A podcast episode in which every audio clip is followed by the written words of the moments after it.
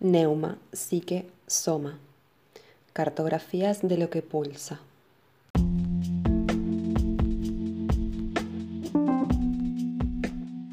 Es en el secreto de este triángulo torácico, de este campo de cinabrio, nueva matriz de inmortalidad, dicen los chinos, que el hombre se reencuentra consigo mismo a través de matrimonios sucesivos hasta alcanzar el corazón de su femenino, hasta su última tierra que guarda el núcleo, su nombre.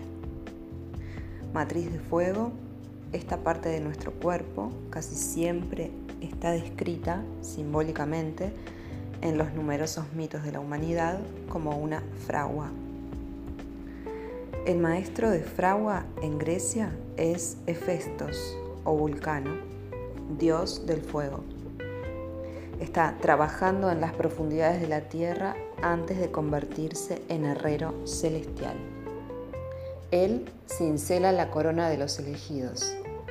Él tornea también las copas en que se recogerá el vino de ambrosía y moldea la coraza de los héroes.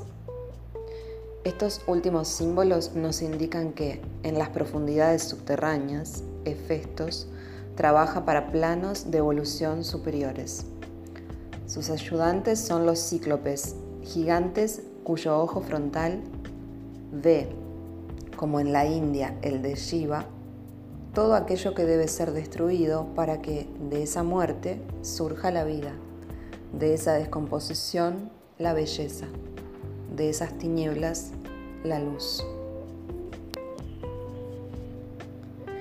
El primer herrero que nos propone el mito bíblico es Tubal Caín, hijo de Lamec y descendiente de Adán, por Caín hasta la séptima generación. El número 7, Sheva en hebreo, es símbolo de cambio de ciclo, de muerte para una resurrección. Tubal Caín, el herrero, tiene una hermana, Naamá, cuyo nombre significa belleza, sinónimo de Tiferet.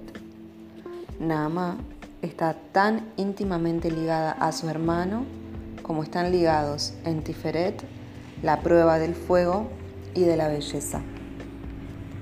Solo nacerá a la belleza, al esplendor de la luz divina, aquel que, como polvo, haya conocido la prueba de fuego y se haya convertido en cenizas habrá transformado el Ashin en Aleph, el 7 en 1.